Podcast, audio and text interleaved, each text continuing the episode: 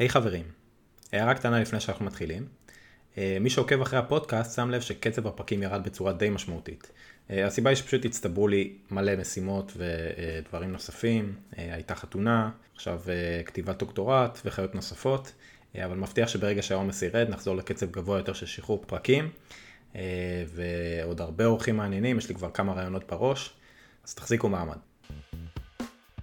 אוקיי, והאורח שלי הפעם הוא דוקטור בועז ברק. בועז סיים את הדוקטורט שלו במעבדתו של פרופסור אורי אשרי קצת לפני שאני התחלתי את הדוקטורט באותה מעבדה, ולכן שמעתי את שמו לא פעם כבר בתחילת דרכי במעבדה. בועז היווה עבורי מישהו שמסמן לי את הדרך להמשך במשך תקופה ארוכה, וככה היווה עבורי מודל לחיקוי. כפי שתשמעו בשיחה, בועז הצליח בצורה מאוד אסטרטגית וחכמה לייצר מחקר פורץ דרך בתחום של ספקטים גנטיים של הפרעות התנהגות חברתית בעכברים, ואכן היום הוא חוקר ראשי במחלקה לפסיכוביולוגיה בפקולטה למדעי החברה של אוניברסיטת תל אביב. בשיחה דיברנו על המחקר שלו, על איך כמעט ועזב את האקדמיה לטובת העולם העסקי, ועל האתגרים הרבים שאיתם מתמודד בתור דוקטורנט ופוסט-דוקטורנט, ועם האתגרים הנוכחיים איתם הוא מתמודד בתור ראש מעבדה. שתהיה האזנה נעימה. אהלן בועז. אהלן, תודה רבה שהסכמת לבוא לדבר איתי היום. מתי אתה זוכר שהתחיל החיבור שלך למדע, למחקר בפעם הראשונה? בצבא שירתתי ביחידה הטכנולוגית של חיל המודיעין בגבעתיים, ושם עשינו... 81 זה נקרא? 81, כן. ועשינו שם מחקר שקשור להנדסת חומרים, ועבדתי עם מהנדס שלימד אותי עקרונות מחקר וכאלה. וכשפיצחנו כל מיני תגליות חדשות של הרכבים חדשים ודברים שאתה מרגיש שיצרת משהו חדש שלא היה לפני, הבנתי את הגדולה של המציאה של עובדות חדשות, וזה מה שעניין, והבנתי שעולם המחקר מעניין אותי, וזה בעצם, הייתי אומר, גיל 18. הבנתי, ואיך בסופו של דבר התגלגלת לתחום של מדעי המוח? מה שם תפס אותך? אני חושב שכמו שהיה אז, גם היום, מה שמגניב אותי בתחום הזה זה המורכבות. זאת אומרת, יש לך פה דרגות חופש של ביולוגיה, יש לך דרגות חופש של העובדה שהמוח מורכב מ-100 מיליארד תאים, העובדה שכל תא יוצר המון סינפסות אחד על השני, וכל המורכבות הזאת וכל התת אזורים וכל זה אתגר אותי ועניין אותי. ואז בחרת, הגעת לפה, איפה עשית תואר ראשון, תואר שני? אז תואר ראשון עשיתי בביולוגיה, חד חוגי באוניברסיטת תל אביב. ואז הבנתי מהיום הראשון שאני רוצה לעשות בעצם תארים מתקדמים, ובתקווה גם לפתוח מעבדה, רק שזה היה נראה סיכויים מאוד מאוד נמוכים, אבל היה לי ברור שזה לא נגמר בתואר ראשון בלבד.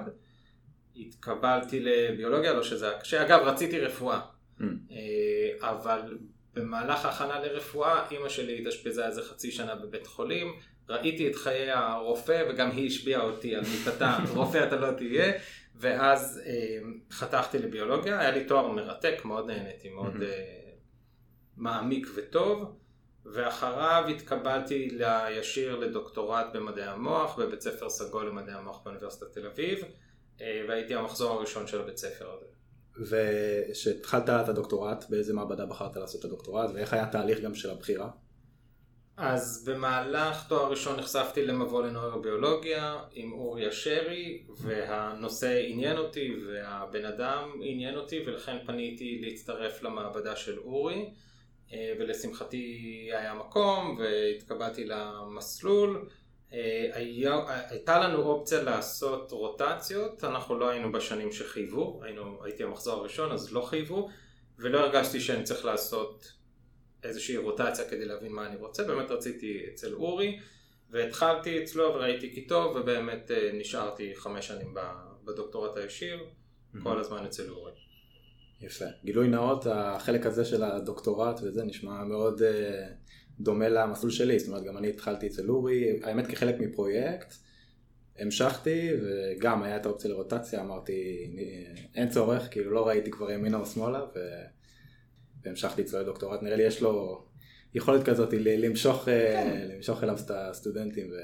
אני חושב שאתה רואה שהמעבדה הזאת יודעת גם להציע פתולוגיות, גם להציע מחקר בסיסי לא קשור לפתולוגיה, יש שם מגוון של שיטות פיזיולוגיות, ביוכימיות, סלולריות, כל מיני, אז אתה אומר לעצמך, יש לי הרגשה שזה המקום הנכון, וגם האווירה מאוד נעימה. לגמרי. ומה הייתה שאלת המחקר בדוקטורט? אז בדוקטורט חקרתי חלבון שנקרא תומוזין, שהוא חלבון שנמצא בתא הפרסינפטי.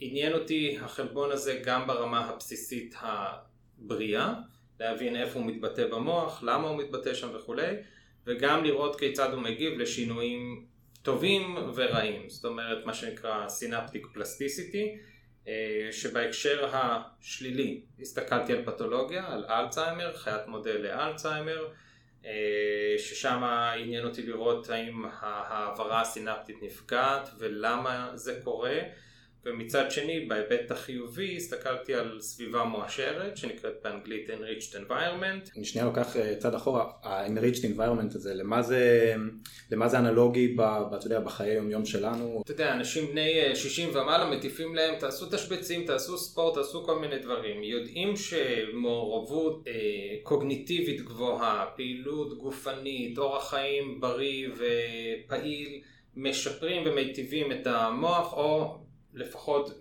מאתים את ההידרדרות שנובעת נגיד מפתולוגיות מוחיות. ולכן עניין אותנו הדיסוננס הזה בין ההידרדרות של אלצהיימר ומצד שני התקווה ש-enriched environment יכולה לעכב את ההידרדרות הזו. ולכן הסתכלתי על שני הצדדים, אחד האלצהיימר, השני עכברי מודל לאלצהיימר שהיו בסביבה מואשרת ולראות למה הסביבה המואשרת הזו עושה להם טוב במוח. ולמה דווקא החלבון הזה, אמרת, הזכרת את תומוזין, למה לא אותו ולא 23,000 גנים אחרים ש... אז באמת בפרויקט הזה הסתכלנו בשתי רמות, גם על כל החלבונים שיש, או על כל הטרנסקריפטום ודברים שכאלה, זאת אומרת, על מגוון של חלבונים... טרנסקריפטום, רק נגיד, בעצם כל נקרא לזה mRNA שמיוצר בתאי עצב. נכון. כל הטרנסקריפטים, כל ה-mRNA שמשועתקים באותו תא עצב, ובסופו של דבר זה מאפשר לך להסתכל על הכל ולא על משהו נקודתי, וברמת החלבון הסתכלנו על כל מיני חלבונים סינפטיים שמעניינים אותנו, ביניהם תומוזין שהוא היה הנושא המרכזי של המעבדה של אורי בזמנו. זה היה לכם איזשהו עניין קודם בחלבון, רציתם איכשהו להבין איך הוא משתלב שם. זאת אומרת, זה לא שהוא עלה מהדאטה, הוא היה יותר... נכון, גילינו שבאמת במניפולציות האלו, באלצהיימר ובאנריצ'ד, הוא משתנה בכיוונים הופכיים, אבל זה לא הייתה המוטיבציה הראשית שלנו ללכת. ומה באמת גיליתם בסופו של דבר, מה ראיתם שם? אז באמת מה שראינו זה שכפי שהיה ידוע, היבטים אלצהיימרים מובילים לפגיעה בהעברה סינפטית ובחלבונים שקשורים למנגנון הזה של ההעברה. אבל מה לפשט, אתה אומר בעצם ראיתם פחות מהחלבון הזה בעכברים שיש להם אלצהיימר? או שראינו ירידה בחלבונים שהם חיוניים להעברה סינפטית, או שראינו דווקא עלייה בחלבונים שידועים כמעכבי העברה סינפטית. ולכן בשני המצבים האלו, בעצם בשני המצבים החלבונים האלו, זה מוביל לפגיעה בהעברה הסינפטית, ובאנריצ'ד אנווירמנט ראינו ההפך. ואתה יכול טיפה להסביר איך עושים כזה ניסויים, איך נראים הניסויים האלה, איך זה נראה בפועל, אתה בא למעבדה, ועושה מה? כן, אז קודם כל, לוקח זמן לחשוב על הניסיון הזה של להבין איך אני מעורר עכשיו שינויים מוחיים. זה לא דבר שהוא בהכרח ידוע מראש, וצריך לקרוא ולהבין ולהחליט שזה מתאים לעשות. הרבה פעמים אתה מתבסס על מדע שקיים ופורסם ואומר לך שאנשים עם גירויים קוגניטיביים התעכבו בהידרדרות של המחלה, ואז אתה אומר, אוקיי, איך אני שואל את זה ברמת המחקר הבסיסי שאני רוצה לחקור?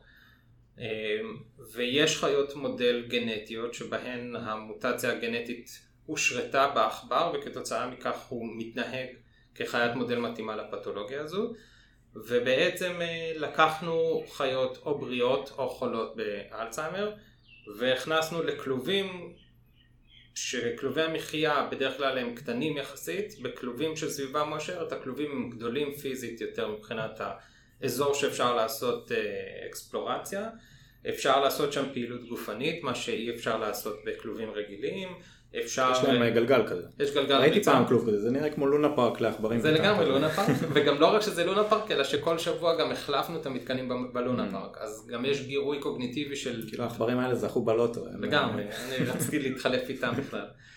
אבל בסופו של דבר זה פשוט מאפשר לך יותר גירויים קוגניטיביים, מוטוריים, אקספלורטוריים, עושר יותר טוב של זה.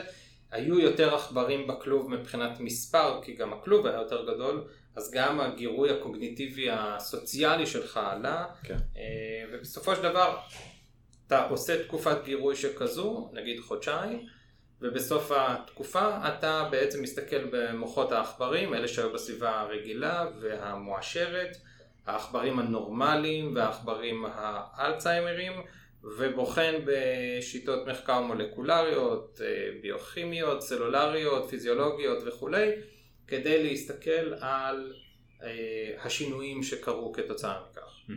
אז זה בעצם אתה מתכנן את הניסוי שבועות מסוימים, אתה מריץ אותו כחודשיים נגיד, ואז יש לך בעצם הרבה מוחות שאתה יכול עליהם לחקור שנה, כל מיני היבטים שונים שמעניינים אותך. מעניין. איך אתה זוכר ברמה האישית התהליך של הדוקטורט? אני מניח שהיו תקופות יותר קשות, תקופות יותר מעניינות. בגדול מאוד נהניתי לאורך כל הדוקטורט, כי הסביבה שלי הייתה מאוד נעימה ומכילה ומלמדת, וכי למדתי כל יום דברים חדשים. במחקר אתה כל יום בא למשהו חדש. יכול להיות שזה הניסוי ה-200 שלך, כי 199 לא עבדו, אבל עדיין אתה בא למשהו שאתה לא יודע איך יסתיים היום. שוב, יכול להיות שנגמרו 199 ימים מבאסים לאחרונה, אבל אולי היום זה הקלף שילך לך. הריגוש הזה הוא ריגוש מאוד משמעותי, וגם צריך להבין שבסופו של יום, ברגע שתמצא את התגלית או שהניסוי יצליח, יש פה משהו עם משמעות. זה לא, אני לא בז למקצועות אחרים, אבל יש פה משהו משמעות. אם אתה מצאת ממצא שעוזר לאלצהיימר, אז אתה עוזר עכשיו לכמות אדירה של אנשים בכל העולם וכולי. עכשיו, מדוקטורט לא בהכרח אתה מוצא את התרופה הבאה לאלצהיימר וכולי, אגב גם זה אפשרי, אבל הדוקטורט הוא היה לי מרתק ומרגש ומעניין, תחושות של תסכול. התחושות היו כל הזמן בצד, כאילו הם היו כל יום, כי אתה בסוף מרגיש שאתה לא יודע איך לעשות מדע, אתה עוד לומד אותו. בביולוגיה מחקרים לא הולכים בקל, זאת אומרת יש הרבה ניסויים שאתה עושה ואתה מגלה שום אפקט, או מגלה אפקט ואז חוזר כדי להרגיש עם עצמך יותר טוב, עושה את אותו ניסוי בדיוק ופתאום מגלה שהוא לא עובד. הדברים האלה מתסכלים, ומתסכלים כשאתה בתחילת הדרך בדוקטורט, ואתה לוקח את זה נורא אישי, ואולי זה אני, ואולי אני לא מתאים למדע וכולי. אני יכול להגיד היום שאני, עוד כמה שנים אחרי, שאוקיי, זה חלק מהריצה הארוכה.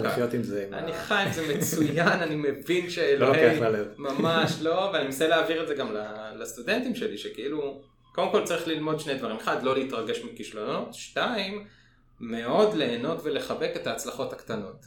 זאת אומרת, זה שראית אפקט משמעותי בגן מסוים שמתבטא ביותר, תהנה מזה. אל תגיד, בסדר, זה בקטנה, זה רק גן אחד, זה לא זה, זה. תהנה מזה, תבין שיש פה משמעות, ועכשיו כשאתה מבין שיש פה איזשהו כיוון, תנסה להעמיק לכיוון הזה, ותתרגש מההצלחה הקטנה הזאת. אז תסכול היה, אבל הוא לא השתלט עליי. זה אגב, סליחה שאני כותר אותך, אבל נראה לי זה די לא אינטואיטיבי, כי אנחנו מגיעים עם מערכת החינוך, אף אחד לא לימד אותנו להתמודד יותר מדי עם כישלונות, ותמיד כאילו מסתכלים רק על ה-100 או נכשל או... אני לגמרי, כשאני מראיין למעבדה שלי, נגיד אנשים שרוצים להצטרף, אחד הדברים המרכזיים שאני שואל, זה ספר לי איזשהו כישלון גדול בחיים שלך. אנשים שלא חוו כישלונות, זה מאוד מאוד בעייתי, כשהם יחוו את הכישלון הראשון בתוך המחקר, זה יכול להפיל אותם לקרשים. אגב, זה גם כל מיני ילדים מחוננים שבתיכון הלך להם קל וקיבלו 100 והכל, ופתאום הם באים לאוניברסיטה, ורמת המחקר והקורסים גבוהה יותר, פתאום הם מקבלים 60 או 70 במבחן, והם קורסים. עולם חרב עליהם. כן, וזה, בשמחתי יכול להגיד שכל השנים לא הלך לי טוב, ותמיד הייתי יושב על ציונים גרועים, או שהייתי צריך לעשות מועדי ב', לא כי הייתי לא תלמיד משקיע, אבל משום מה לא הצלחתי בבחינות בצורה טובה, ולכן לא התרגשתי כשהיו הרבה כישלונות גם בדוקטורט, אבל כן, זה משהו שהוא מאוד חשוב, ובדור האינסטנט שגדל עכשיו, שאתה בשנייה מוצא הכל בגוגל, והכל אפליקציות, והכל עושה לך אוטומט, זה מאוד מאוד בעייתי ומפחיד, אז חשוב מאוד להתכונן לזה. אוקיי, אז נגיד, אתה מספר שבגדול נהנית מהדוקטורט, תמיד ידעת שאתה רוצה להמשיך לשלב הבא? מאוד רציתי להמשיך, כי באמת נורא נהניתי במדע, וראיתי גם במהלך הדוקטורט, הייתי בתקופה מסוימת בארצות הברית, כי ראש המעבדה שלי עשה שנת שבתון ב-NIH בבולטימור, ונסעתי ללמוד שם השיטות ולעשות מחקרים, ואז ראיתי גם מדע בחוץ לארץ ודברים שכאלה. הבנתי שזה נורא מעניין אותי והכל. אבל הנה, בהמשך לתחושות התסכול והרגשת על גבול האפסיות, כי אתה מרגיש שאתה לא טוב כמו האחרים או לא יודע מה, אני במהלך הדוקטורט לא חשבתי שאני אלך לפוסט דוקטורט ואנסה לפתוח מעבדה, כי אתה גדל באווירה כזאת שאי אפשר לפתוח מעבדה, כי יש תחרות נורא גדולה, וכאילו מי אני שאני אצליח לפתוח והכל.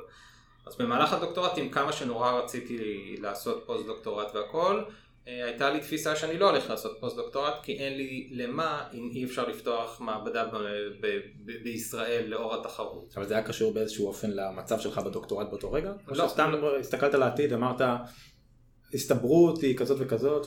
אתה נמצא בעולם הקטן שלך, של הטומוזים שלך, שאתה חוקר באחבר הזה, ואתה חושב שכאילו, מה אני עם הצביעה הזאת בפעם ה-1000, מי אני, מה אני? כשיום למחרת מגיע חוקר החדש מהרווארד, שסיים פוסט דוקטורט ופרסם 2 נייצ'רים, והנה הוא 10 שנים מעליך בגיל, פותח מעבדה במעבדה שליד המעבדה שאתה עושה בדוקטורט. ואז אתה אומר, איך אני מהדבר שאני עושה כיום יכול להגיע לדבר הזה? אין סיכוי, אני לא כזה טוב, אני לא אגיע לזה, אני מאמין שאני לא אנצח בתחרות, ולכן אולי שווה לי לא להיכנס אליה בכלל, כי יש פה השלכות, אתה נוסע לפוסט דוקטורט בחול, אתה מעביר את המשפחה, כל מיני, אז התחושה הייתה שהסיכוי שלי הוא נמוך, ולכן אולי שווה לא לשקול את זה. ואז מה בסוף הוביל אותך כן לעשות את זה? כאילו איך זה נראה בפועל? אשתי קיבלה הצעה לרילוקיישן לבוסטון, היא רואת חשבון, והיא הייתה במשרד רואי חשבון, שהציעה לה לעשות רילוקיישן לבוסטון. ואני הייתי בשליש האחרון נגיד של הדוקטורט, או ממש בשלבים, בכל אופן לקראת סיום, כבר ראיתי את הסוף. ואמרתי לה שבטח כאילו נעבור לבוסטון, אין שום בעיה, תומך בהתפתחות המקצועית שלך, על אף שזה אומר שאני לא אוכל לסיים את המחקר שלי במעבדה בצורה מסודרת, אלא אני אעבור לבוסטון ושם אכתוב את המאמרים ואת הדוקטורט, ולאו דווקא אעשה משהו. אז זאת אומרת, ממש רצית לנסוע לפני שאתה מסיים את הדוקטורט? אני כתבתי את הדוקטורט שלי ואת המאמרים שלי בבית בבוסטון, בעודי שומר על הבכור שלנו, כן. ואשתי קמה בבוקר, הלכה לעבודה והכל, כן. לא סטנדרטי. לצערי מאוד לא, כן. גם כשאתה מסתכל באקדמיה על מספר אנשים בראשי מעבדות, הוא לא קשור בכלל לפיזור. יש יותר נשים בתואר ראשון, שני ושלישי, והרבה פחות בפוסט דוקטורט, שזה כבר גיל של ילדים ודברים כאלה. לצערי זה מאוד בעייתי, וזה מראה בשטח את המספרים. אבל אז כשאני חשבתי שנעבור לבוסטון ואני אכתוב את הדוקטורט שלי, הבנתי שמה שאני, אם אני לא הולך לפוסט דוקטורט, אז מה שאני אעשה שם זה MBA, תואר שני במנהל עסקים, והיה לי תמיד איזשהו עניין כזה בקשר בין מחקר, אקדמיה והתעשייה בהיבט של קרנות הון סיכון ודברים כאלה. ואמרתי, אני בבוסטון אעשה תואר שני במנהל עסקים. שהמחשבה הייתה כאילו להיות נגיד משקיע הון סיכון בחברות שעוסקות בתחומים האלה? לגמרי, או המשקיע עצמו, או שמאחר אני לא בעל ממון להשקיע, אז אני פשוט אוכל לבוא ולהיות ייחודי בהיבט שאני אהיה MBA, PhD, זאת אומרת, יהיה לי גם את הכובע העסקי שאני יודע להבין השקעות ודברים כאלה, וגם את הכובע המדעי בתור PhD. ואז בסופו של דבר יש פה איזשהו משהו ייחודי, זאת אומרת, כל חיי ניסיתי למצוא איך אני מבדיל את עצמי מהאחר, כי ישראל היא מדינה מאוד תחרותית, יש פה פר קפיטה הכי הרבה חוקרים ותארים מתקדמים וכו', אתה צריך תמיד לעבוד על להבדיל את עצמך. וכבר עשיתי את ה-GMAT, שזה הפסיכומטרי של תואר שני, וכבר התקבלתי לבית ספר למנהל עסקים בבוסטון, והיה לי ברור שזה מה שאני הולך לעשות. ולפני שעברנו לבוסטון, כמה חודשים לפני, נסעתי לאותה, מה שאמרתי, התקופה הזאת שהייתי בבולטימור, בשנת שבתון של ראש המעבדה שלי, הייתי שמה, כבר הייתי עם הקבלה לבית ספר למנהל עסקים, וכבר ידעתי הכל מה אני הולך לעשות עוד שנה כשנעבור לבוסטון והכל, ואז עשיתי מחקר שם ב-NIH, ואז אמרו לי איזשהו יום, בוא, עזוב הכל, בוא להרצאה. ואמרתי, חבר'ה, שנייה, אני עושה ניסוי, אני פה למעט ימים, לא, תבוא להרצאה. טוב, מי בהרצאה? אחד, אד בוידן. אוקיי, לא יודע, מה, כולם... הרוקסטאר של התחום. כן, באמת האלוהים. ואיכשהו כל המסדרון התרוקן, כולם הלכו לשמוע את אד בוידן. סבבה, ואני יושב שם, ואד בוידן מ-MIT מציג איזה, אוקיי, מקשיב, וזה היה נראה כאילו אלוהים מדבר איתי. זאת אומרת, זה בן אדם שהמציא שיטה שנקראת אופטוגנטיקה, שיטה שבאמצעות אור אפשר להפעיל או להשתיק תאי הצע ולגרום בעצם לשינוי בפעילות המוחית. על איזה שנים פחות יותר אנחנו מדברים? אז הייתי אומר באזור 2009-2010, אופטוגנטיקה הייתה הדבר. כן. התחיל ניצנים ב-2005-2006, לא? כן, אז בוידן עצמו הוא זה שפיתח את זה, יש עוד על ויכוחים על זה, אבל בגדול כן, ואז הוא בא והוא מספר על המחקר שלו מ-MIT המפונפנת, ואתה יושב בתוך המיץ של הדוקטורט ובא לך למות, והוא מספר לך על זה שהנה הוא שם את הכלי האופטוגנטי הזה בעין של החולדה העיוורת, והוא מקרין אור, והנה בזכות מה שהוא עשה, החולדה רואה ומצליחה לנווט בזה. ואז הוא לקח את זה והשתיק צורך לרעב, ועשה זה ועשה זה, ופתאום אתה הרצאה והשמיים מוארים והאלוהים יורד למטה, ואתה אומר לך הללויה, ובאמת זה היה קצת רגע, זה נשמע קצת מופרך, אבל זה היה רגע שבו אמרתי, טוב, יאללה. אני רוצה לעשות מדע, אני לא הולך, ושוב, זה היה כשאחרי שכבר התקבלתי לבית ספר, למנהל עסקים, אבל אמרתי, אני לא יכול לוותר על זה, זה יותר מדי מרגש אותי כדי שאני אוותר על זה, ועברנו לבוסטון, ו-MIT, איפה שעשיתי את הפוסט-דוקטורט, לא נותנים ויזה לפוסט-דוקטורט עד שאתה לא דוקטור. אז בעצם בשנה הראשונה, בגלל המעבר לבוסטון, הייתי צריך לכתוב את המאמרים ואת הדוקטורט, נשפטתי, קיבלתי את הדוקטורט, ואז יכולתי להתחיל את הפוסט-דוקטורט. אבל כבר באותו שלב התחלת להתמיין לפוסט-דוקטורט? אולי פספסתי שאמרת את זה. לא, אתה צודק. אני חושב שכשחזרתי מבולטימור, עוד הייתי בדוקטורט ובארץ, הבנתי שאני רוצה פוסט, פניתי למעבדות בבוסטון, זאת אומרת, זה היה לי קל. זה אגב... דבר שהוא קשה כשאתה מסיים דוקטורט בישראל, יש לך את כל העולם פתוח. בעיקר גרמניה וארצות הברית זה איפה שעושים פוסט דוקטורט, אבל בארצות הברית יש לך חוף מזרחי, מערבי, עוד מקומות.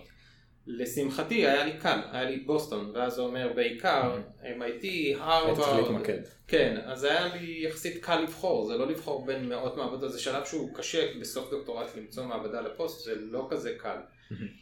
אז הבנתי כשחזרתי מבולטימור שבחודשים הקרובים שאני בארץ אני צריך לנסות למצוא בעצם לא איזה בית ספר למנהל עסקים אני רוצה, אלא איזו מעבדה תקבל אותי לפוסט דוקטורט. פניתי לכמה מעבדות בבוסטון, וזה גם חשוב לי להגיד פה בפודקאסט, מעבדות בחול צמאות לחוקרים מישראל, ידוע על הג'דאיות הישראלית ועל השאקליות ועל העובדה שאנחנו יודעים תקתק דברים ושאנחנו עשינו דברים משמעותיים במהלך החיים שלנו, אם זה כן בצבא או לא בצבא, אנחנו באים עם בגרות מסוימת וידוע שהמוסדות בארץ הם מוסדות מצוינים. אגב, כשהתראיינתי לפוסט, לא היו לי את המאמרים הסופיים שהיו לי בדוקטורט, זאת אומרת, זה גם חשוב לי להגיד שלא צריך פה איזה nature. לא הלכת הקבלה באותו רגע לעבוד. לא, היה לי סיפור מדעי מעניין מאוד, ראו את השיטות, ראו את מכתבי ההמלצה, עשיתי סקייפי טוק כזה לפני ההגעה בעצם לראיון עצמו. היה לי מאמר אחד, הוא היה מאמר מאוד חלש. איך שסיימתי את הדוקטורט ואיך שנראיתי בזמן הראיון זה ממש לא אותו דבר, וזה מאוד חשוב להבין. אפשר להתקבל ל-Ivy League גם מבלי איזה מאמרי מטאור בשלב הראיונות. ואז בעצם... קיבלתי זימון לכמה מעבדות ב-MIT ובהרווארד ובברוד אינסטיטוט לראיון. טסתי באיזשהו מאי חודש קר לאיזשהו סשן כזה של ראיונות, לאיזה 3 ימים. נסעתי לשם והתראיינתי במעבדות השונות, ומאוד נדלקתי על מעבדה אחת שמאוד רציתי להצטרף אליה. הייתה נראית לי גם נכונה מבחינת הארסנל של האנשים והשיטות והכל. ולשמחתי, בסוף היום של הראיונות, ראש המעבדה אמר לי, מצוין, אני מבסוט ממך, החבר'ה שהתראיינת איתם מהמעבדה באו אליי למשרד להגיד שכאילו מצוין ואנחנו נרצה שהוא יצטרף.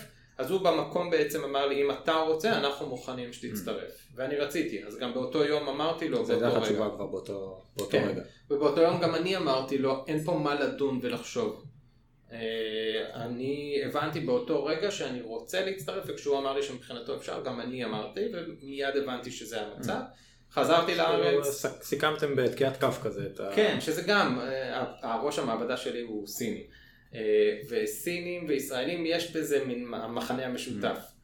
זה אנשים שלא רואים בעיניים, זה אנשים שהתחרות היומיומית קיימת, אם זה בגלל צפיפות או אם זה בגלל... אבל הסינים נראה לי יותר אפילו, שמם יצא להם מרחקים בזה שהם עובדים כמו פסיכים, ישנים במעבדות, דברים כאלה. ואני יכול להבטיח לך שהם עובדים בלילות והכל, כי או שאין להם ילדים, זה מדבר על גילאים 35-40, או שיש להם ילדים והם פשוט לא מבלים איתם זמן, ואתה, שאתה בא בפוסט כבר בדרך כלל עם ילדים, אתה ההפך, שם את הילד ב8, שוב, אשתי דחפה קריירה יותר גדולה משלי בבוסטון, התחלקנו חצי וחצי, אבל בסופו של דבר אתה שם ב8 בבוקר את הילד וב4 אתה צריך להיות בגן חזרה, אז יש לך 8 שעות ואתה עובד בהם כמו מקורף. זה דוחף אותך לפרודוקטיביות. פרודוקטיביות, ואתה יודע גם מהצבא ומהחיים ומהטירוף הישראלי, שב8 שעות האלה אני יודע שאני עושה ככה ובמקביל עושה את זה, והבגרות הזאת של אני לא מתייאש בגלל שנכשלתי פה, עשיתי שם,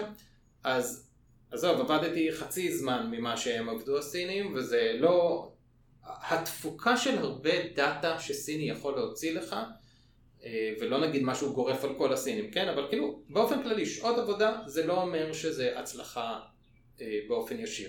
אתה יכול לייצר הרבה דאטה מיותר, כי אתה לא מדען מושכל ועם קדימויות מה לעשות מה, ומצד שני, אתה יכול לבוא עם המגבלה שלך כהורה שרוצה להיות עם הילדים והכל, ושאתה בשעות האלה מצליח להוציא את הדאטה שאתה צריך.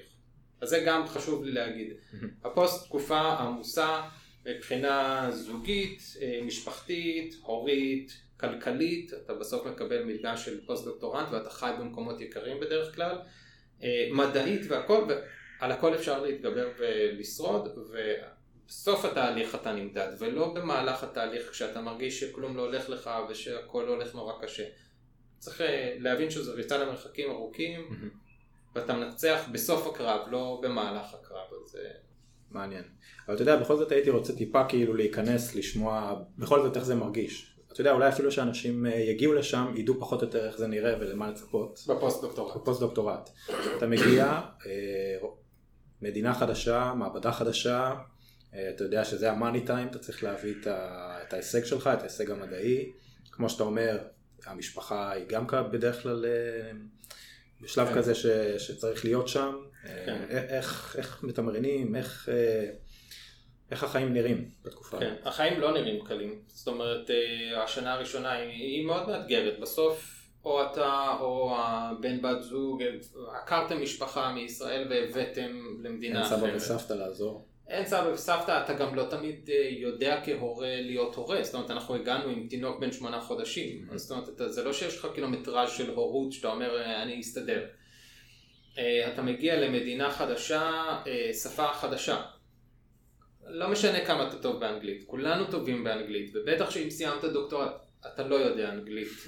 כשטלפנית בחברת טלפון, אתה רוצה להתחבר לטלפון הנייד, ואומרת לך, אוקיי, אז אתה אומר לה, כן, את החבילה הראשונה משחררי אותי. זה לא משנה כמה האנגלית שלך טובה, ובטח שבמעבדה אתה מצליח לעשות את המדע והכל, אבל את ההוויה התרבותית האמריקאית, לדוגמה במקרה שלי, אתה לא מכיר.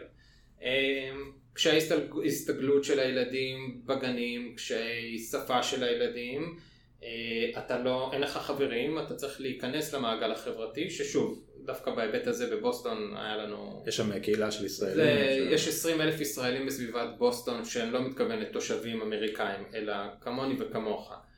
כולם באיכות מאוד גבוהה, וכולם באים לעשות פוסט, או ראיית חשבון, או דברים, זה כאילו זה... אז הרגשת את הקהילה הזאת, זה עזר לך? מדהים, זה קהילה שכן, תראה, אתה עם ילד בבית, ואז אשתך מפונה לבית חולים ללידה, אז החבר שלך הישראלי, הוא הסבתא עכשיו, הוא בא אליך ב3:00 בבוקר, אתה מתקשר אליו. הוא שומר לך על הילד, כן, זו קהילה מאוד מאוד חזקה ואמיתית. מדהים. הקשיים הם מאוד מאוד גדולים, אתה גם צריך להבין, אתה מגיע גם אם המצב הכלכלי שלך טוב וגם אם לא, המון המון קשיים, אני זוכר את עצמי הולך לסופר, רוצה לקנות גבינה לבנה לארוחת ערב לילד, עומד, אז מה, זה ארצות הברית, כאילו, אתה הולך לסופר, קודם כל הסופר הוא בגודל של כל איקאה בערך שלנו, סתם, אני מגזים, אבל סופר ענק, ענק, ענק, ענק. הולך לאזור של המוצרי חלב, יש לך מדפים עצומים של גבינות, ואתה אומר, אני רק רוצה גבינה לבנה, מבחינתי white cheese בציניות מוגזמת, אתה כאילו אומר, סתם, משחה בסיסית של גבינה לבנה. ואתה עומד, ואתה לא מוצא, ואתה עומד מול המדף איזה 5 דקות, לא מבין מה זה, ואז אתה צריך לגלות שאתה יודע איך אומרים גבינה לבנה באנגלית? זה גריק יוגורט. כן, אבל זה סוג של גריק יוגורט, שאתה, זה כל מיני... אז כאילו זה בכל דבר, בכל שלב, בכל נקודה, מאתגר מאוד. אין ספק, אין איך לייפות את זה. שנה מאוד קשה, שנה של... ובמעבדה עצמה, מה התרבות שם? תכיר זה הבנץ', אין מגבלה כספית, אין מגבלת... צ'ק פתוח. כן, סע לדרך, נושא המעבדה. נתראה כשיש לך דאטה שהוא מאוד מאוד מעורר, וראש המעבדה פתאום אומר, אוקיי, אני מריח פה עכשיו פוטנציאל לנייצ'ר, בוא נתעורר על הפרויקט הזה. עד אז אתה עכבר מעבדה? אתה עכבר מעבדה ואתה מרגיש, שוב, עוד פעם אתה חוזר לנקודה הזאת שאתה מרגיש שאתה לא well qualified. כי לידך נמצא ג'ון סמית שסיים. מה זה? סינדרום המתחזק קצת או ש... כן, אתה פשוט כאילו, אתה כל הזמן מרגיש שאתה, לאורך כל האקדמיה דרך אגב, לפחות אצלי, אתה כל הזמן מרגיש שאתה לא טוב. לא. כל הזמן יש לך הרגשה שכולם פרסמים נייצ'ר, כולם מקבלים גרנטים. מסתכלים סביב, תמיד יהיה מישהו בסיטואציה כנראה יותר... נכון, וזה גם, אתה גם תמיד חושב שאתה בשלב הכי גרוע, זאת אומרת, אתה חושב שאין, הפוסט זה התקופה הכי נוראית שיש, ואז אתה פותח מעבדה ומגלה שפה יש אתגרים יותר גדולים, כי כשאתה מצטרף למעבדה בפוסט, ב-MIT במקרה שלי, ראש המעבדה מאוד מאוד חזק, כספים לא חסרים, קשרים לא חסרים, מידע לא חסר, הכל לא חסר, ובעצם אתה במצב מאוד מאוד טוב, אבל אתה לא יודע לחשוב שאתה במצב טוב, אתה חושב שאתה במצב הכי גרוע. כשאתה פותח מעבדה, אתה דווקא פתאום, אתה לבד, אין לך יותר את הגב המקצועי של הבוס, אתה צריך להשיג כספים, אבל אתה דג קטן באוקיינוס, אז מי ייתן לך כספים? אז כל שלב אתה חושב שאתה הכי מסכן, עד שאתה מגלה שיש יותר מסכנות, אבל אתה לומד לחיות איתה. אז אתה פותח את הפוסט ואתה בעצם מקבל הבנה שהמעבדה עוסקת בנושא הכללי הזה, ועכשיו קח אתה ותריץ את זה לכיוון שאתה רוצה. בפוסט, להבדיל מהדוקטורט או להבדיל מתארים אחרים, זה באמת כבר שאלת מחקר שלך. זאת אומרת, אתה באמת, אתה גם לא תגיע למעבדה בפוסט מבלי שיש לך הצעת מחקר שמבינים מה אתה הולך לעשות. לא חייבת להיות מאלף עד תף, אבל שברור שההתאמה של מה שרכשת בדוקטורט תעזור לפרויקט שלך הזה בפוסט שאתה הולך לעשות. ואתה זאב בודד. אבל אתה כבר זאב שהוא, אתה כבר יודע איך לעשות מדע.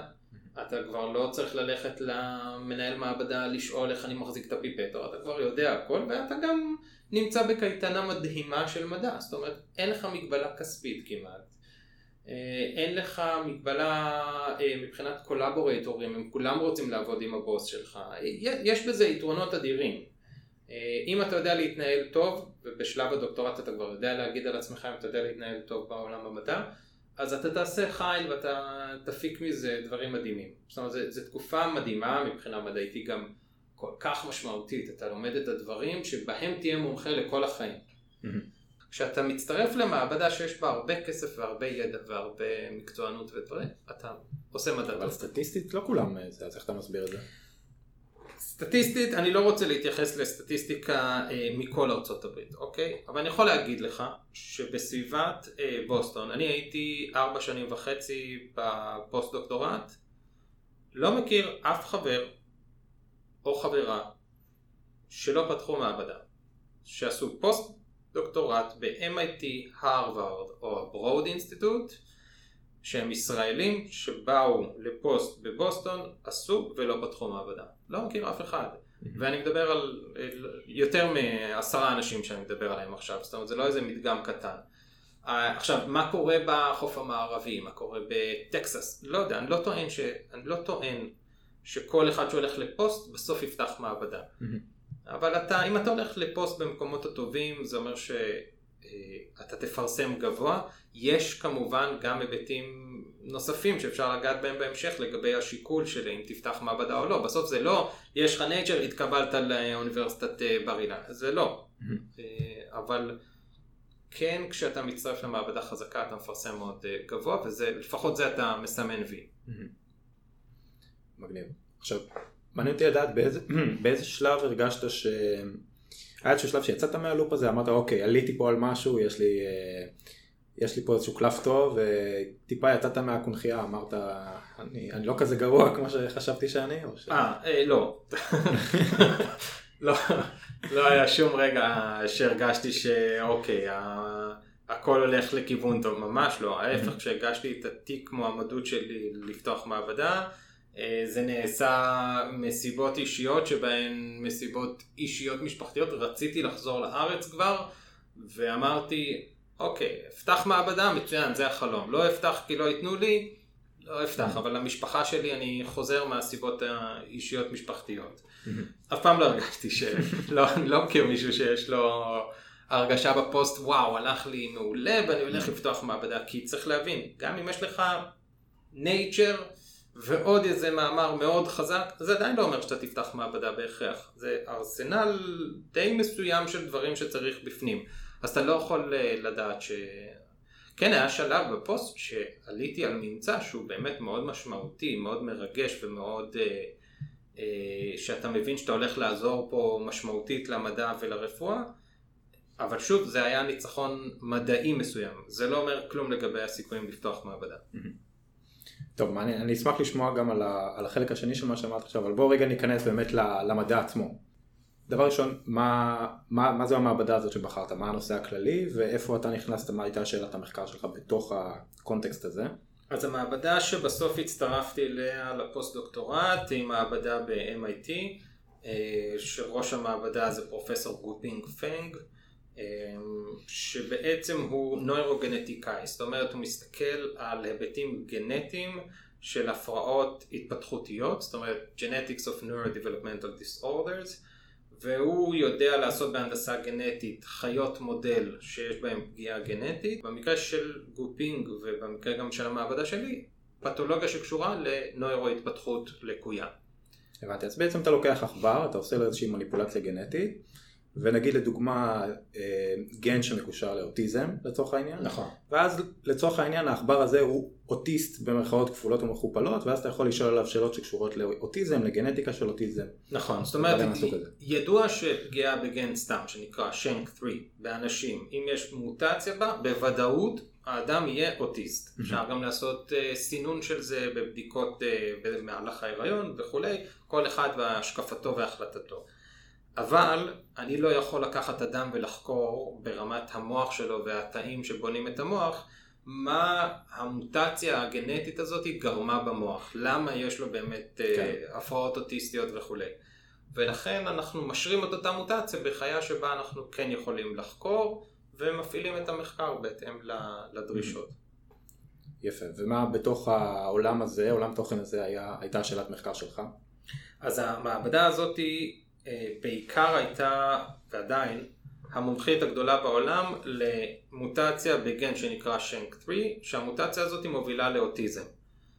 אבל אני, כשבאתי לשם, אמרתי לעצמי קצת אסטרטגיה ישראלית. זאת אומרת, ישראלי לפחות לא מובל. הוא בא ומנתח את המצב ומחליט מה כדאי לא לחקור, כדי א' לדעת שזה נושא שמעניין את ישראל לחזור אליו. בית כבר אז עשית את כל החישובים האלה של... כן, אתה לא באמת יכול לעשות את כל החישובים, אבל אתה כן צריך להבין שכדי לחזור לארץ ולפתוח מעבדה, אתה צריך לבוא עם נושא מאוד דרמטי, מאוד חדשני, שאין אותו בארץ, שלא תדרוך על האצבעות של מישהו אחר, או שכאילו, אנחנו עדיין בסוף מדינה צעירה ואקדמיה צעירה, שעוד רוצה להעמיק את העומק המדעי ולהביא שיטות חדשות וקשרים חדשים והסתכלות חדשה על תחומים. אז אני ניתחתי שלחקור אוטיזם במעבדה הזו כמובן יהיה הכי קל, ואפשר גם להגיע לפרסומים גבוהים כי זה השם של ראש המעבדה שמאוד משוייך לזה, אבל חשבתי שבריצה הארוכה כשאתה תחזור לביצה הישראלית יהיה קשה להתחרות בקרישים הגדולים שנמצאים בחו"ל שחוקרים את התחום הזה. ולכן עניין אותי עדיין ההיבט הגנטי של הפרעות התפתחות, אבל הלכתי לכיוון ההופכי. במקום אוטיזם, ששם יש התנהגות חברתית לקויה ואין עניין רב בהתנהגות חברתית הדדית וכאלה, יש תסמונת נדירה יותר מאוטיזם, שנקראת תסמונת וויליאמס, שבה יש מסיבות גנטיות, התנהגות חברתית מוגברת. זאת אומרת, היא לא נורמלית, זה לא משהו שהיית רוצה שיקרה לך שתהיה עם התנהגות חברתית מוגברת, אבל זה גם מסיבות גנטיות, ועניין אותי עכשיו להתעמק שמה, מה הסיבות הגנטיות שמובילות, למה הפגיעה הגנטית הזאת היא מובילה להתנהגות החברתית המוגברת. רגע, כשאתה אומר מוגברת, איך זה נראה?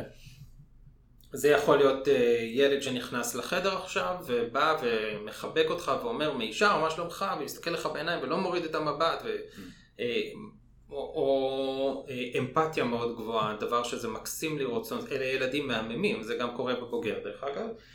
ההתנהגות היא שובת לב ומרגשת עד מאות גם, אבל זה לא הופך את האנשים שלוקים בתסמונת לאנשים שיש להם איזושהי תכונה שהיא מחזקת את הסביבה החברתית שלהם. זאת אומרת, זה שאני אבוא ואתן לך חיבוק שאני לא מכיר אותך, לאו דווקא יגרום לך להישאר איתי הלאה. כי זה לא מותאם לתרבות שלנו, לסביבה שלנו. זה abnormal social behavior, זה עדיין לא בתוך גבולות הנורמה. נכון.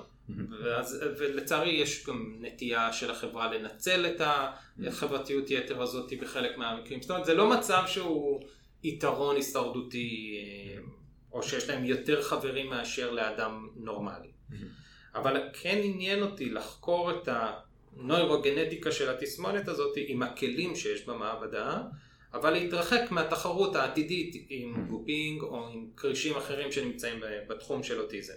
ולכן עניין אותי להתמקד בוויליאמס סינדרום הזה, בתסמונת וויליאמס. אז התחלתי את הפרויקט הזה, ובעצם הבוס שלי לא יודע מה זה. עכשיו זה דבר טוב ולא טוב, כי אתה מתחיל ואתה אומר, אוקיי, אם אני מפצח את זה, מעולה, זה רק אני. זה לא שבגלל שהבוס שלי גו-פינג פנג חתום על המאמר הזה יתקבל, כי הוא לא מוכר בתחום הזה, זה לא משנה כמה הוא מעולה, הוא לא מוכר בתסמונת הזו. מצד שני, הוא לא יודע איך קוראים לגן, הוא לא יודע את המבנה של החלבון, הוא לא יודע את המשקל, הוא לא יודע כלום על הגן ועל החלבון ועל הפתולוגיה והכל, אז זה הכל עליך. ואז זה קצת מלחיץ, אבל בריצה הארוכה זה יסתדר טוב ואני שמח, כי היום אני נמצא באיזושהי נישה שהיא אלף אותי מאוד מעניינת וזה כל מה שמעניין אותי, ובית היא לא מאוד נחקרת עדיין, ולכן יש לי איזשהו מקום להתבלט בו בתוך הנישה הזו. תתאר טיפה מה בעצם הניסויים שעשית, מה הממצאים ככה ואיך זה... אז בעצם אני מה ניסיתי... מה לאט לאט נחשף בפניך, במילים אחרות. אז אני ניסיתי להבין למה ירידה בביטוי של הגן הזה, גן שנקרא GTF2i, General Transcription Factor 2i, הוא פקטור שיתוק, זאת אומרת שהוא חלבון שיכול להשפיע על ביטוי של גנים אחרים, ולכן בהיעדרו יהיה ביטוי לא נורמלי של הרבה גנים אחרים. משהו שהוא אסטרטגית מאוד מעניין בתא, כי כאילו גן אחד יכול לבקר הרבה גנים אחרים כתוצאה מכך דרך החלבונים שלהם. ועניין אותי למה כשהגן הזה לא מתבטא במוח, יש את ההתנהגות החברתית המוגברת, ובחרתי מסיבות מדעיות שונות להוריד את הביטוי של הגן הזה רק בתאי הצב, בקליפת המוח החיצונית בעיקר, וספציפית מה שלאנשי התחום נקרא deletion of GTF2 from excitatory neurons, רק נוירונים אקסיטטוריים ורק ב-forebrain, שזה היפוקמפוס, קורטקס, אזורים מוחיים מסוימים ש... המוח יותר מתקדם של ה... הוא גם יותר מתקדם, זאת אומרת זה ברמה הקוגניטיבית העליונה, וגם אלו אזורים שהם מעורבים בהתנהגות חברתית, ולכן עניין אותי לראות בהיעדרו של הגן רק שם ורק בתאי הצב, האם זה מספיק כדי לעודד את ההתנהגות החברתית המוגדרת. ומה שרואים בעכבר, רואים שהעכבר הוא יותר חברתי מעכברים אחרים, זה משהו... כן, אז א', יש מבחני התנהגות לזה, אבל אתה יודע, אתה שואל כאילו איך היה התהליך, אז בפוסט יש המון סיכון. אתה חייב לייצר סיפור מאוד גדול כדי לפרסם מאוד גבוה. אז אתה, כשאני השריתי את המחיקה של הגן הזה בנוירונים בלבד, בתאי הצב בלבד, באזור מוחי מסוים, שיחקתי פה משחק הימור מסוים, כי יכול להיות שאני אעשה את ההנדסה הגנטית הזו, אגדל את העכבר, אגדל מושבה של עכברים שתהיה במספר מספיק טוב שאני יכול לאפיין אותם עכשיו ולראות האם יש התנהגות חברתית מוגברת, ואחרי שנה, שזה לוקח כמה, כן, בדיוק, לפחות חצי שנה. כן, אחרי חצי שנה של הנדסה גנטית, ואחרי זה עוד חצי שנה של גידול המושבה, אחרי שנה, ופוסט הוא בדרך כלל 4-5 שנים, יכול להיות שאתה חוזר לנקודת ההתחלה, כמו נחשים וסולמות, שאתה טיפסת ויורד לנקודת ההתחלה. אז באמת אחרי שנה בערך יכולתי לבדוק את העכברים, יש מבחנים התנהגותיים מסודרים שבהם אתה לוקח עכבר מבחן ובוחן כמה הוא נמצא ליד עכבר או גירוי לעומת אובייקט. זה אחד כזה לדוגמה. אז יש זירה שנקראת 3 Chambers Social Interaction Test, שמחולקת לשלושה חלקים, בחלק הימני שמים עכבר גירוי נורמלי, שנמצא מתחת לאיזושהי כוס רשת כזאת שמרסנת אותו מלזוז, הכוס היא מרושתת, אז אפשר להריח, לראות, לשמוע, לגעת, ומהצד השמאלי של הזירה, והחלק הכי שמאלי, יש את אותה כוס, אבל מתחת לכוס יש אובייקט שהוא לא חיה. זאת אומרת, אובייקט גירוי ניטרלי, דומם כלשהו. ואתה שם את עכבר הניסוי שלך, לדוגמה, עכבר שממדל תסמונת וויליאמס, שם אותו בזירה בחלק האמצעי, ומשחרר אותו לעשות מה שהוא רוצה. יש לך מעל הזירה המצלמה, מחמתת את ההתנהגויות שלו והכל, ואתה מסתכל לאן עכבר הניסוי שלך הולך. ומה שאתה יכול לראות זה שנגיד עכבר נורמלי, ילך לעכבר הגירוי יותר זמן מאשר האובייקט, בגלל שעכבר זו חיה להקתית והיא אוהבת התנהגות חברתית נורמלית, והוא ירחח את העכבר הגירוי יותר מאשר האובייקט. אגב, עכבר אוטיסט, עכבר חיית מודל כאילו לאוטיזם, יבלה יותר זמן עם האובייקט, או לפחות בצד של האובייקט, מאשר עם עכבר הגירוי, שזה יפה נורא לראות, ואז אתה בעצם שנה סיכנת את חייך, ואתה לא יודע אם הולך להיות אפקט למניפולציה הגנטית שעשית. כמובן שאתה כן יודע שאתה הולך לכיוון נכון, כי אני לא מתאר פה כל מיני שיקולים שהוכחתי למה לפגוע בגן דווקא באזורים האלו, אבל אתה בציפייה מאוד גדולה, זה היום מאוד חשוב. אז אתה בא לניסוי ואתה מתפלל שהוא ילך ימין על העכבר יותר לחפץ הדומם. אתה בליינדד לצורך העניין, זאת אומרת אתה לא יודע מה העכבר הזה, הוא עכבר ניסוי ממדל וויליאמס או שהוא עכבר נורמלי. הבוס שלך יודע. ורק בסוף צריך להגיד שזה לרוב לא נעשה ככה, למרות שזה כביכול האידיאל המדעי. זה האידיאל, ובטח שבמקומות האלה מתעקשים על זה מאוד. זאת אומרת אתה בליינדד, היינו צריכים להפקיד את התוצאות שלנו אצלו בכספת אלקטרונית, ורק אחרי ההפקדה הוא היה עושה לנו את מה שנקרא unblinding. אז כשאני בא לעכבר, אני שם אותו בזירה ואני לא יודע מי הוא. אני יכול לראות שהוא מבלה המון עם העכבר ולהגיד הלוואי וזה העכבר שלי, אבל אני לא יודע. ואז כן, אחרי שנה בעצם, אז אתה עושה את האנליזה של זה ואתה מגלה, יש לך התנהגות היפרסוציאלית, זאת אומרת יותר התנהגות חברתית, זאת אומרת מידת העדפה שלו לעכבר לעומת האובייקט היא הרבה הרבה יותר מאשר עכבר נורמלי. אז נגיד, אם עכבר נורמלי מבלה פי 2 יותר זמן עם העכבר גירוי מאשר האובייקט, אז העכבר שלי בילה פי 4 נגיד. לא מתחייב על המספרים, אבל אתה מבין שזה יותר. ואז אתה נושם לראות. ואז אתה אומר יפה, יש לי מודל, אפשר להתחיל לשחק. בדיוק, וזו נקודה נורא חשובה, כי לדעת לחקור מה קורה עכשיו, זה, אתה בשלב כבר שאתה יודע איך לחקור, ואתה יודע שיש לך את הקשרים ואת הכספים ואת האנשים ואת המקצוענות בתוך המעבדה והכל. הפחד שלך הוא האם שמתי את הקלפים על העכבר הנכון. ואז התחלתי לחקור, ופה גם יש נקודה מעודדת. התחלתי לחקור מה קורה למוח, האם הוא קטן יותר, גדול יותר, יש יותר תאי הצעה, פחות, כל מיני דברים, אוקיי. שבינינו אתה גם אומר, אוקיי, ואם יש יותר תאי הצעה מאשר בעינך הנורמלי, מה תעשה? מה, תהרוג תאי הצעה? כאילו, מתחיל לחקור, אוקיי. אבל אז, כדי להבין יותר עמוקות, לקחתי את קליפת המוח החיצונית, מה שנקרא קורטקס, הפקתי משם את הביטוי של כל הגנים, מה שנקרא mRNA, עשיתי bulk RNA sequencing, וכשהסתכלתי על כל הביטויים של הגנים השונים, בקליפת המוח החיצונית מחיה וויליאמסית לעומת חיה נורמלית, גיליתי המון גנים שמתבטאים בצורה לא נורמלית, שזה טבעי, אבל מה שהיה מאוד מאוד מפתיע, וזה היה בערך אחרי 2 בפוסט, גיליתי ש70% מהגנים שיורדים משמעותית בביטוי במוח של העכבר הוויליאמסי, קשורים לרקמה שנקראת מיילין. מיילין היא שכבת בידוד שמבודדת את שלוחת תא העצב, שנקראת אקסון, היא מאפשרת, היא כמו כבל חשמלי, מאפשרת לי לקשור מהתא הזה, ליצור נקודת תקשורת עם תא הבא דרך הסינפסה, וכדי שהסיגנל החשמלי שרץ בתא הצב ירוץ ביעילות טובה ולא ידעך, יש שכבת בידוד, היא נקראת מיילין, בדיוק כמו כל כבל של מטען לטלפון נייד, שיש לו את שכבת הפלסטיק הזו מסביב, היא מסייעת למוליכות החשמלית. והמיילין הזה הוא נושא מאוד חשוב, הוא החומר שנפגע בטרשת נפוצה והגוף חושב שזה צריך לתקוף אותו. אוקיי, אני יודע מה זה מיילין, אבל מיילין הוא חומר שנוצר על ידי תאים שהם לא תאי הצב. תאים שנקראים תאי תמך בשם אוליגודנדרוציטים, הם מייצרים את המיילין הזה. אני לא פגעתי בביטוי הגן שמעניין אותי בתאי התמך האלו, אבל כן גיליתי שהפגיעה בתאי הצב על ידי הורדת הביטוי של הגן שלי, השפיע על החיות ועל התפקוד של תאי התמך האלו.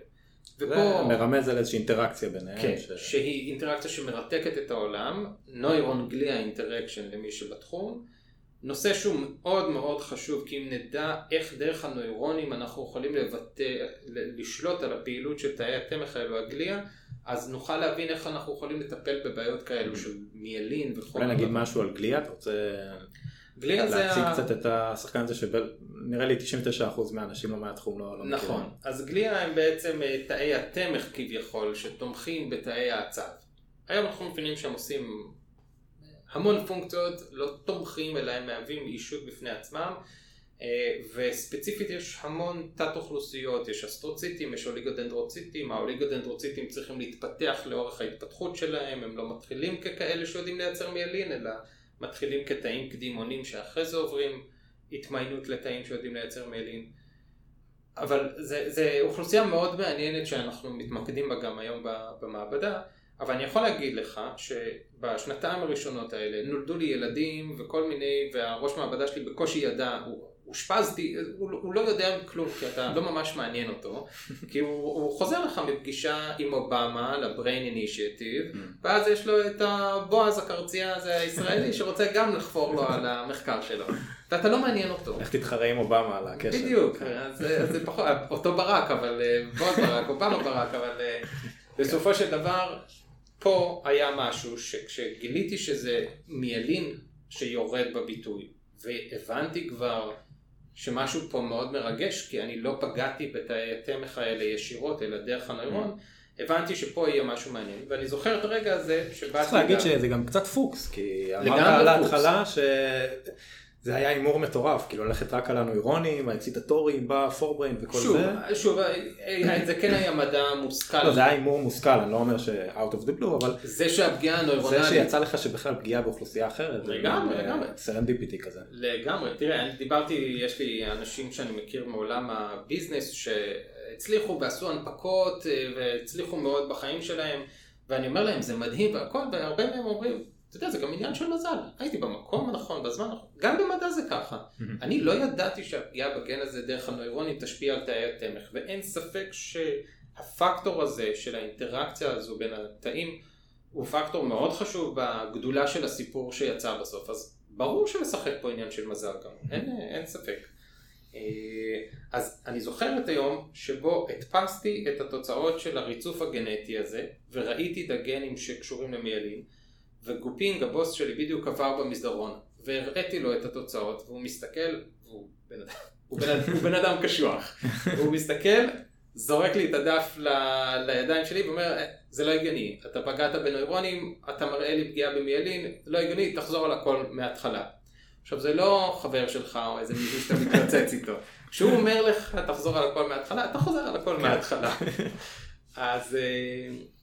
וחזרתי על הכל מההתחלה, ובאתי אליו שוב עם מתן התוצאות, ואז זה היה ברור, והנה אנחנו אחרי שנתיים וחצי, שיש פה סיפור משמעותי, שהסיפור הזה יכול להגיע מאוד רחוק, שיש פה, לעולם המיילין יש אפשרות לכל מיני פרמקולוגיה שאפשר לשחק איתה, תרופות שיכולות לשפר את המצב במיילין.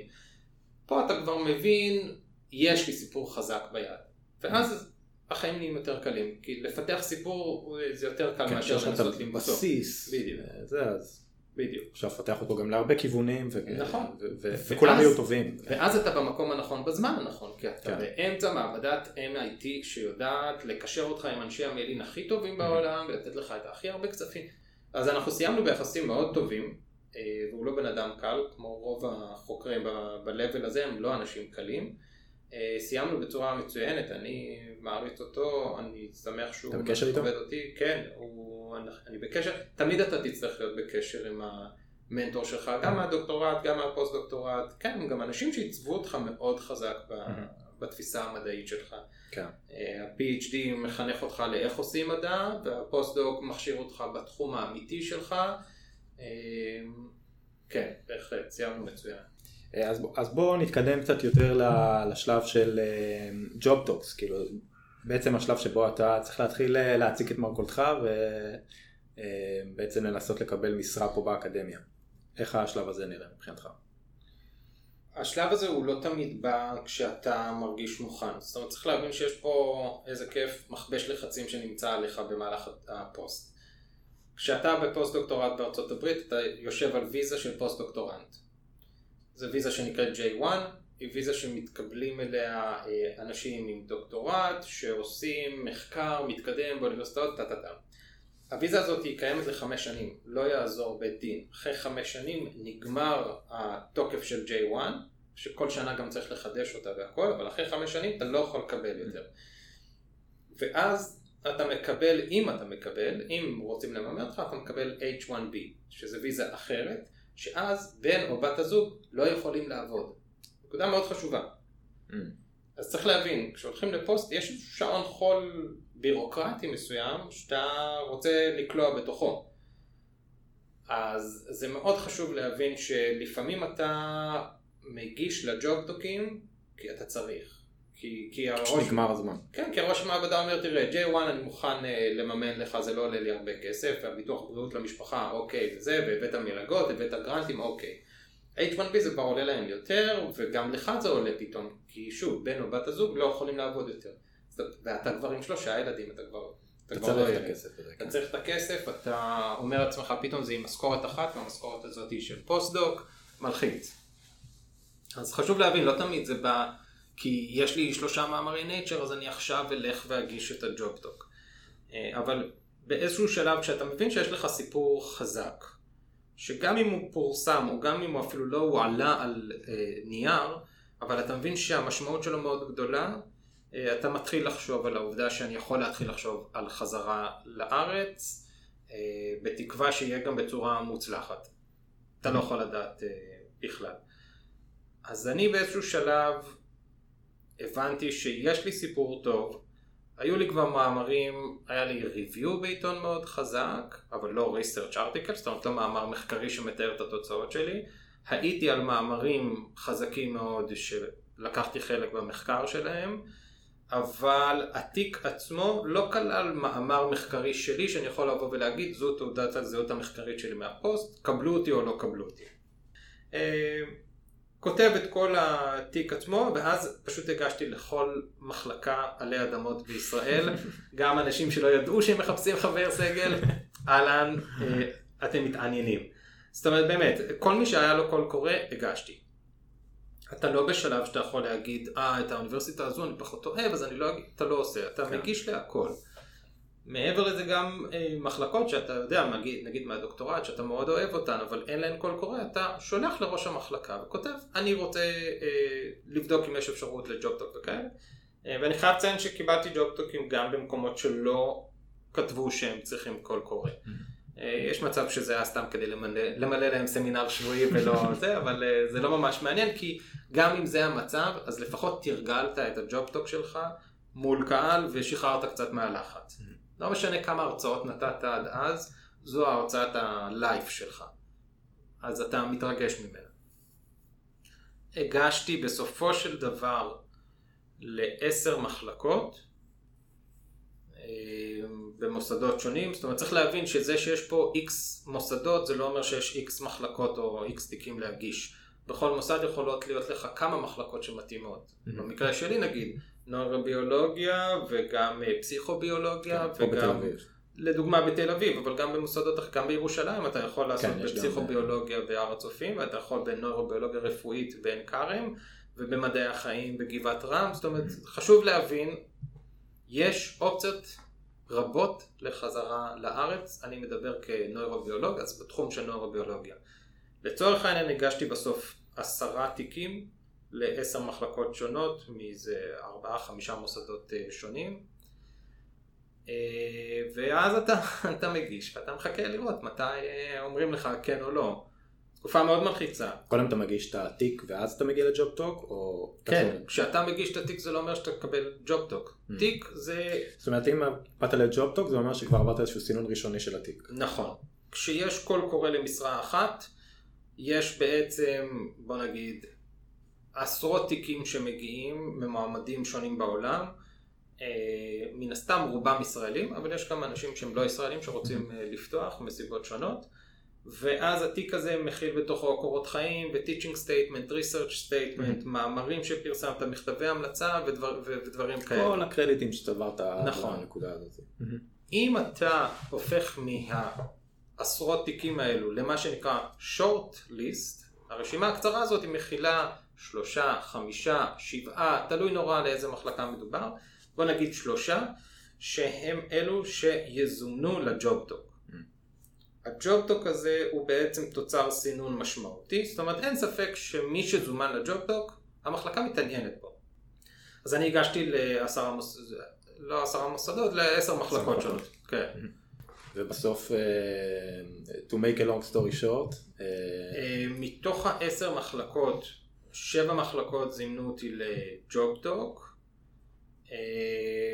בג'וב טוקים האלו, עכשיו אשתי הייתה בהיריון חודש 9 עם ילד שני, והבנתי ש... אתם עדיין בארצות הברית? עדיין בארצות הברית. באת בעצם לבקר פה לצורך העניין. כן, אתה טס לפה במטרה לעשות את הג'וב טוקים האלה וחוזר לפוסט בארצות הברית. אז בעצם אני הגעתי ל10 ימים בארץ, שמתוך 10 ימים האלה התראיינתי ב7 מקומות. כל יום כזה זה יום שלם, זה היה קשוח, נחתתי, ישנתי אצל ההורים, קמתי יום למחרת עם ג'טלג הפוך כולי, והלכתי לג'וב-טוק הראשון שלי. Fast forward להיום. אתה ראש מעבדה במחלקה לפסיכוביולוגיה, תחת פקולטה למדעי החברה, נכון? נכון. ספר קצת על... תהליך פתיחת המעבדה וגם על איך זה שונה להיות PI, להיות ה-Principal Investigator, ואיך זה שונה מלהיות זה שחוקר בשטח את ה... נגעת בנקודה מאוד חשובה, כי באמת כמו שאמרתי 15 שנה אתה עושה מדע, ואתה מכיר כל פיפטה ואתה אחראי על כל התוצאות שלך, ופתאום אתה הופך להיות ראש מעבדה שיש לך סטודנטים, מביאים לך את הדאטה, ולוקח זמן להבין שלא אתה הוצאת את הדאטה הזה. אתה לא יודע גם מי עומד מולך, אתה מבין שזה בן אדם איכותי והכל, אתה לא יודע אם הדאטה הזה הוא אמיתי, לא אמיתי. אתה צריך עכשיו לדעת לשחרר את העובדה שאתה לא יכול כל היום להיות בבנץ', ועכשיו איך אתה מייצר מנגנונים במעבדה שלך, לשמור על סטנדרטים גבוהים, על מהימנות של המדע. איך עושים את זה באמת? יש דרכים שונות שאתה יכול לתשאל תוצאות, יש דרכים של לעשות את החוקר בליינדד, יש אפשרות להגיד, אוקיי, התוצאה הזאת היא מרעישה ומעניינת, עכשיו תן גם לחבר שלך למעבדה לעשות את אותו ניסוי, ובוא נראה בידיים אחרות. אני, כל תוצאה שהיא באמת מעוררת ומשמחת, אני או שחוזרים על זה, אותו נסיין חוזר על זה שוב, או שאדם אחר מנוסה יותר לדוגמה, עושה גם, ואני יכול לראות האם זה חוזר באותו. עכשיו, אתה כבר בשלב ניסיון שאתה יודע לזהות גם אם שיחקו בדאטה, אם חלילה שיחקו. כי אתה יודע לראות את הפיזורים השונים, ואתה יכול לראות בקבצים של האקסל, ובכל מיני דברים שאתה יכול לחפש עדויות לכך, וגם בוא נזכור. יש פה לא התבססות על שיטה אחת. אתה, כשאתה מתאר איזושהי תופעה מסוימת, אתה יכול לראות את האפקט שלה בהרבה מאוד אזורים שונים של המחקר. ולכן יש לך דרך לדעת, ואתה עושה שיתוף פעולה עם מעבדה אחרת שיש לה שיטה שאתה לא יודע לעשות אותה, וגם כשהם עושים את זה הם גם רואים את אותו אפקט שהסטודנט שלך ראה במעבדה. זאת אומרת בסוף אתה מקבל את ההבנה שזה אפקט משמעותי שקורה בהרבה היבטים, בהרבה ידיים שונות, בהרבה ימים שונים וכו'. אז באמת מעניין אותי הנקודה הזאת של, הזכרת אתה גם ה-aid of HR כזה, איך אתה, מה הגישה שלך, איך אתה בוחר את הסטודנטים, מה חשוב שיהיה לך מבחינת התרבות הארגונית? לי חשוב שיהיה כיף מאוד להגיע לסביבת העבודה שלך, זאת אומרת שאני יודע שהדינמיקה המעבדתית נעימה, מכילה, עוזרים אחד לשני, לומדים אחד מהשני, מכבדים וכולי. לצורך העניין, כשאני מראיין מעמדים למעבדה שלי, אני מביא אותם אליי למעבדה. זאת אומרת, זה לא, אתה יודע, אנחנו עכשיו בימי קורונה, זה לא שאני עושה איתם ראיון זום, רואה שהם נראים חכמים, יש להם 98 בנוירוביולוגיה, בוא ניקח אותם. לא. מאוד חשוב לי שיהיה קליק טוב בין המעמד לצורך העניין, והמעבדה כפי שהיא קיימת עכשיו. לא רק כדי שאנחנו נאשר אותו, אלא גם שהוא יראה לאן הוא נכנס, ויראה שהדינמיקה באמת נראית לו טובה, ושבסופו של דבר זה משהו שהוא רוצה להצטרף אליו. ואני גם אוהב לנסות hands on, זאת אומרת שהמועמד או המועמדת באים אליי, ואני לוקח אותם רגע לבית חיות, ורגע מראה להם איזשהו תהליך, ונותן להם קצת להתעסק בדברים, קצת לראות את הגישה ואת הבן אדם. מעניין, ואיך אתה, בוא נשאל ככה, מה התכונה הכי חשובה שאתה מחפש בסטודנט? כי אני מכיר את הסטודנטים שלך, כולם אחד-אחד שפיצים. באמת שפיצים מהממים אחד-אחד. שאלה מצוינת מה התכונה הכי חשובה לי. אני חושב שזה שילובים, זאת אומרת, זה סקרנות, בגרות, רצינות, רצון לעבודה בסטנדרטים גבוהים, לא לוותר, לא להגל, זאת אומרת פדנטים. לא פדנטים כאלה שאם זווית אחת, קו אחד יצא במעלה אחת פחות, זה מחרפן אותם וגורם להם לקריסה. אבל כן שההבנה שהמדע פה הוא בסטנדרט מסוים ושלא ליפול ממנו. קולגיאלים, זאת אומרת חברים טובים לספסל העבודה יחד.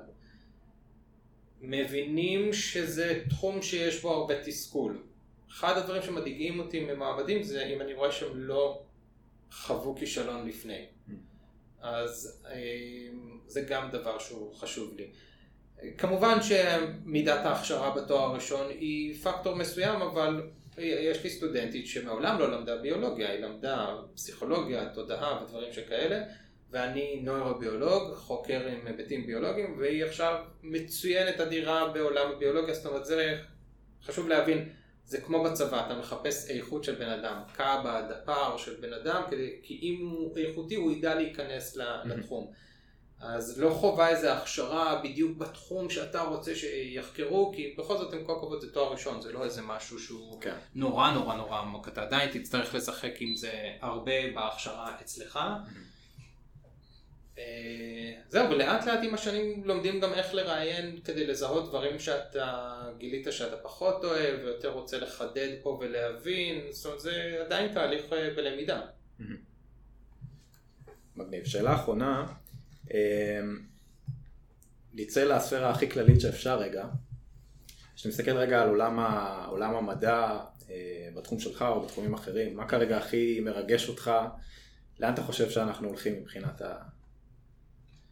אני חושב שקודם כל מה שהכי מרגש אותי בציר האישי שלנו, במעבדה שלנו, זה שמההבנה העמוקה של מה לקוי בתסמונת ומהמחקרים הבסיסיים בחיות מודל וגם תיקוף של הממצאים האלו ברקמות שבאו מאנשים שנפטרו אבל סבלו מהתסמונת, אנחנו מבינים עמוקות את הבעיה של מיילין בתסמונת וויליאמס, ואני נרגש להגיד שאנחנו עם תרופה שניסינו ועבדה בצורה טובה על עכברים, תרופה שהיא מאושרת FDA והיא בטוחה, ושאפשר להשמיש אותה לעולם התסמונת וויליאמס, אנחנו מתחילים עוד מעט מחקר קליני בשיבא עם פרופסור דורון גוטלב, שהוא רופא חוקר שמטפל וחוקר את התסמונת הזו, וזה מאוד מרגש אותי. כי זה מה שאתה מנסה בסוף לעשות במדע, אתה מנסה להבין עמוקות כדי ליצור משהו שיעזור לעולם הרפואה ולאנשים.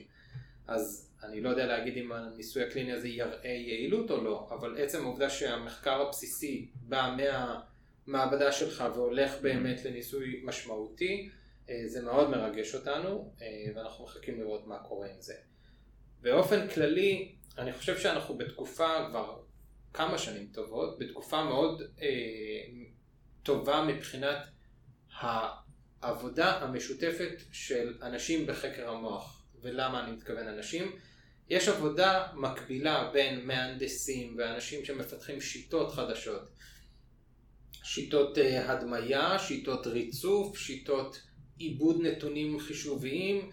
כל אנשי ההנדסה והחישוביות והדברים האלו שמפתחים שיטות, לאו דווקא מבינים בהיבט של איך אני מיישם את השיטות האלה ומנשק תא עצב ובודק לו את הפעילות, אבל הם יודעים לייצר את הדיווייסים שעושים את זה או לעבד את כמויות הדאטה הזו. זה קורה במקביל לעובדה ששאלות המחקר במדעי המוח מתחדדות ומבינים מהו השלב הבא שצריך, ויחד העובדה שיש לנו עכשיו טכנולוגיה חדשה וטובה שמאפשרת לנו לקבל יותר מידע בפחות זמן, ברזולוציה יותר גבוהה, ומאפשרת לנו להסתכל על מבנים שלא ידענו להסתכן לפני, בחיה מתנהגת וזזה וכו', עם היבטים גנטיים שידענו להשרות עכשיו בצורה מאוד מדויקת וכו'. כל השילוב הזה של הטכנולוגיה החדשה עם ההתקדמות במדעי המוח, אני חושב שזה דבר מאוד מאוד משמעותי שמטיס בשנים האחרונות את ההתפתחות.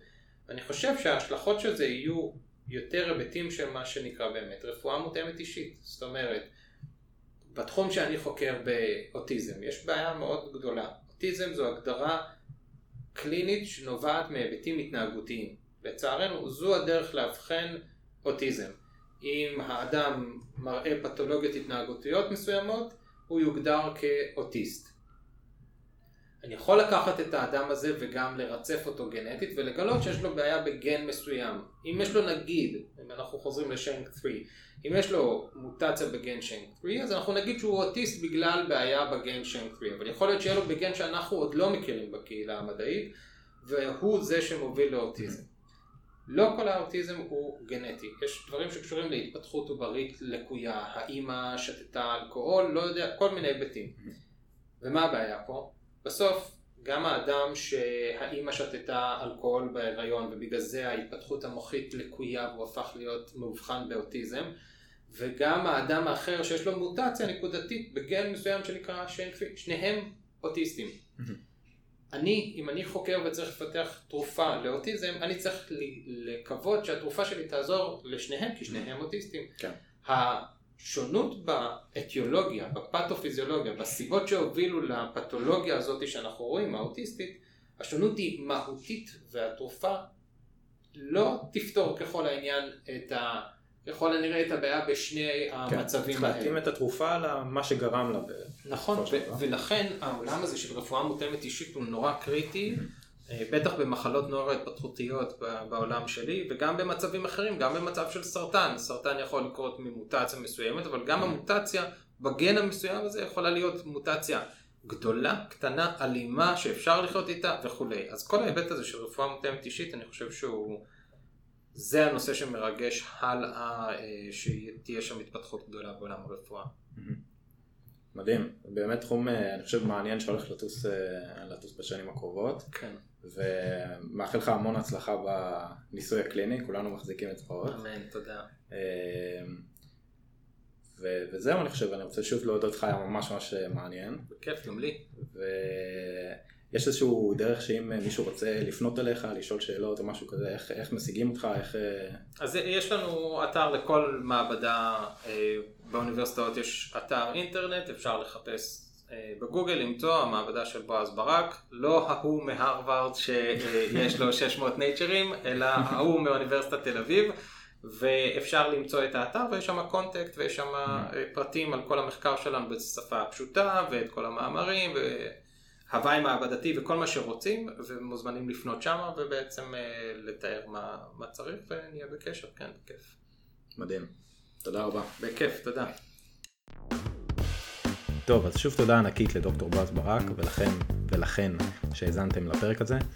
אשמח לשמוע דעתכם על הפרק הזה ועל הפרקים שקדמו לו בקבוצת הפייסבוק של הפודקאסט, הכל בראש. כמו כן, אם אהבתם, תנו דירוג באפליקציית הפודקאסטים שלכם, זה לוקח שנייה. תעשו סאבסקרייב, כדי לקבל עדכונים על הפרקים הבאים. הדברים האלה עוזרים לנו לקדם את הפודקאסט, להפיץ אותו לעוד אנשים, אז שוב תודה על זה, ונתראה בפרקים הבאים.